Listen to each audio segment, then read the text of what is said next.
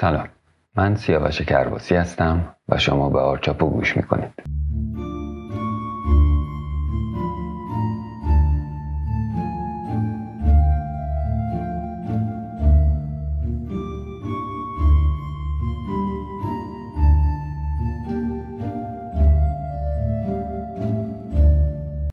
توی این قسمت راجع به فعالیت های کارگاهی به صورت خیلی خلاصه صحبت می‌کنم یکم و سعی می‌کنم در آینده در مورد بخش های جزئی ترش بیشتر با شما صحبت بکنم. اما طبق روالی که تا حالا صحبت کردیم مثل فعالیت های اداری و دفتری فعالیت های کارگاهی هم نیاز به گذرونده دوره کارآموزی داره و این دفعه این دوره کاملا عملی هست و خب مشاهده کردن توی این دوره خیلی می‌تونه که به فرد کمک بکنه. ضمن اینکه اشتیاق داشتن و علاقه داشتن به این کار هم بی تاثیر نیست در یاد گرفتنش. منتها به نظر من یه مقدار کارآموزیش سختتر از کارآموزی دفتری هست به علت اینکه محیطی که قرار توش کار بکنید محیط متفاوتی نسبت به فضای دفتر و اداره هست. به این علت که شما با آدم های بیشتری روبرو خواهید شد و آدم هایی که احتمالا خیلی هاشون تحصیلات دانشگاهی ندارن یا اصلا تحصیلات درست حسابی ندارن و به صورت تجربی کار رو یاد گرفتن و فضا فضای متفاوتی است با افرادی با لحجه های مختلف روبرو میشید که بعضی وقتا شنیدن و فهمیدن حرفهاشون مشکل هست و اصولا روابط متفاوتی داره نسبت به روابط دفتری و اداری که نزدیک هست به روابط فضای آکادمیک. از این موضوع که بگذریم می‌رسیم به بخش هایی که در فعالیت های کارگاهی تأثیر دارند و معمارها می‌تونن در اونها فعالیت داشته باشن. همونطور که قبلا گفتم این تصور اشتباهی هست که فعالیت های کارگاهی ساختمان بیشتر مرتبط با افرادی هست که در رشته مهندسی عمران تحصیل کردن. وقتی که راجع به سازه ساختمان صحبت می‌کنیم درسته.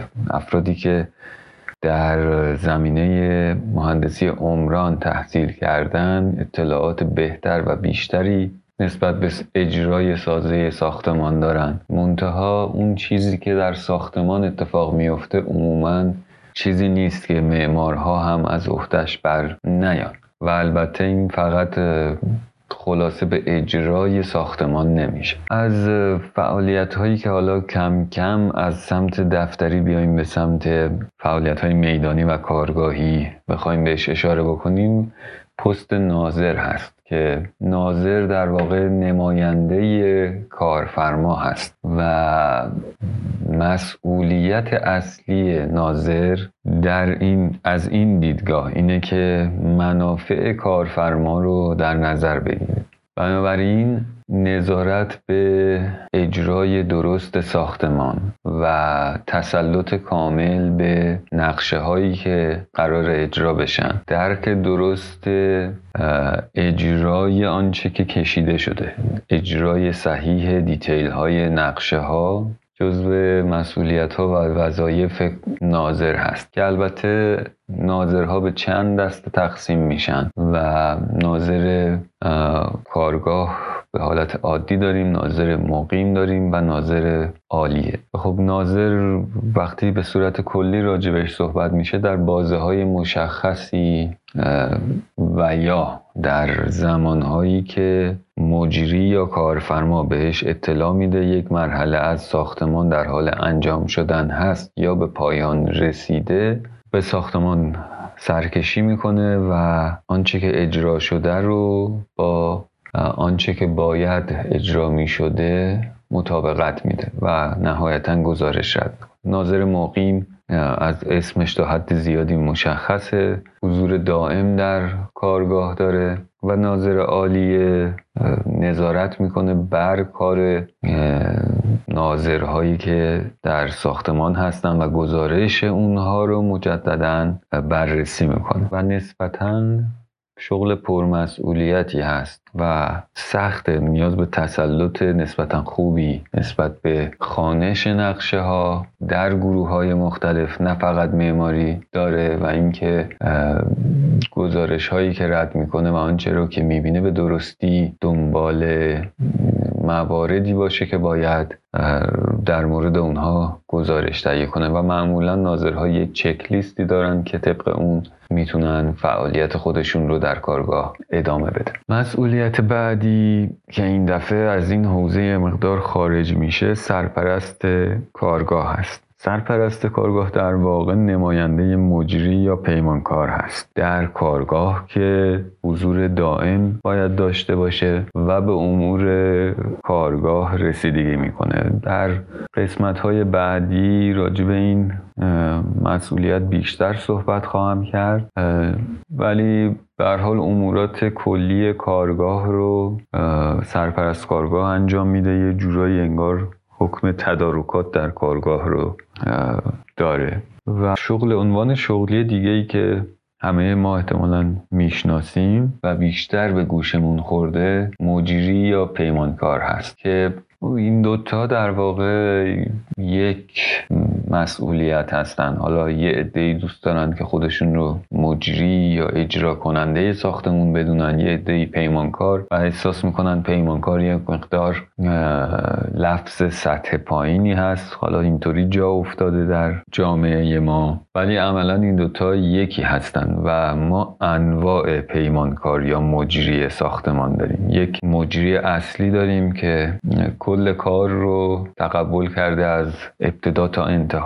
یا اون چیزی که اینجا معروف به صفر تا صد انجام بده و بعد پیمانکاران خورد داریم که حالا یا برای مجری اصلی کار می‌کنن یا برای یک پیمانکار که یک بخشی یا چند بخشی از کار رو به عهده گرفته. و این لفظ هم در واقع به این دلیل به وجود آمده که کارفرما یا مجری یا طراح با یک نفر یا یک شرکت قراردادی میبنده یا پیمانی میبنده که طبق اصولی و مفادی که در اون پیمان آورده شده مجری یا پیمانکار پروژه رو دست می‌گیره و طبق اون انجام میده و طبق اون زمانبندی تحویل میده. شغل پردرآمدی هست یا اینطوری جا افتاده؟ البته می‌تونه خیلی پردرآمد باشه.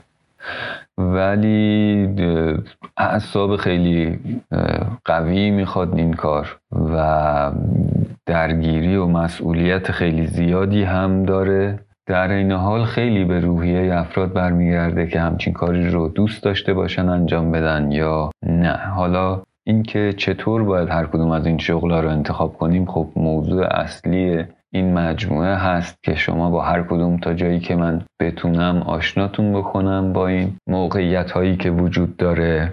و دیگه برمیگرده به شخصیت هر فردی که چطوری هست و کدوم پست رو بیشتر میپسنده. و خب بعضی چیزها هم هر چقدر هم من توضیح بدم تا خودتون تجربه نکنید نمی‌تونید بفهمید که به چه شکل هست و آیا خوشتون میاد از این کار یا نه. منتها اینکه آدم یک زمینه ای داشته باشه یک زمینه ذهنی داشته باشه در قبال اون چیزی که می‌خواد انجام بده خیلی تصمیم گیری رو راحت تر می‌کنه.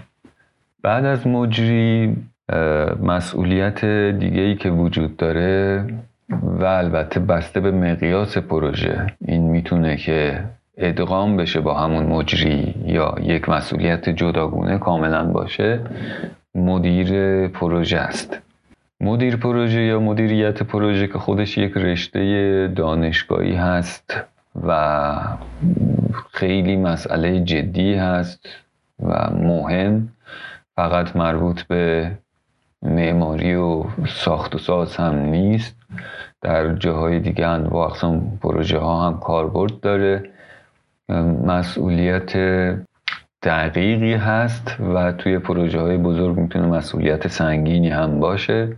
و عمده به طور خلاصه بگیم مسئولیت مدیر پروژه برنامه ریزی اجرا هست که حالا مسائل مالی و تخمین های مالی از طرفی امکان سنجی های پروژه بررسی سوداوری پروژه همه اینها به عهده یک مدیر پروژه است که قبل از اینکه اصلا پروژه ای وجود داشته باشه مدیر پروژه می‌تونه کارش شروع شده باشه. و در این حال یکی از منصب های سطح بالای رشته معماری و شهرسازی هست. میشه گفت حد نهایی درآمد یک نفر توی این سیستم ها مدیر پروژه است که در هر صورت نیاز به تخصص بالایی هم داره. این توی پروژه های کوچیک میشه به صورت تجربی انجام داد ولی در پروژه های بزرگ کاملا نیاز به تسلط به نرم افزارها تسلط به انواع اقسام محاسبات هست و کاری تخصصی که احتمالا اگه کسی بخواد به صورت تجربی یاد بگیره نیاز به گذروندن زمان زیادی هست و معمولا برای این پست تجربه بالای ده سال مد نظر کسانی هست که استخدام می‌کنن. بسیار عالی. حالا من برای اینکه باز این قسمت ها خیلی طولانی نشه همینجا این قسمت رو هم تموم می‌کنم و سعی می‌کنم در آینده در مورد فعالیت های کارگاهی تا اونجایی که خودم تجربه کردم و می‌دونم توضیح بدم. و اگر کسانی هستن که تجربه متفاوتی دارن اطلاعاتی در مورد هر کدوم از این منصب هایی که من اشاره کردم دارم خوشحال میشم که با من و بقیه به اشتراک بذارن و حتی ما امکان صحبت کردن هم با همدیگه داریم و این می‌تونه با یک هماهنگی کوچیک اتفاق بیفته تا عده بیشتری بتونن از تجربیات همدیگه استفاده بکنن. ممنونم که من رو همراهی می‌کنید. تندرست و سلامت باشید. تا قسمت بعد بدرود.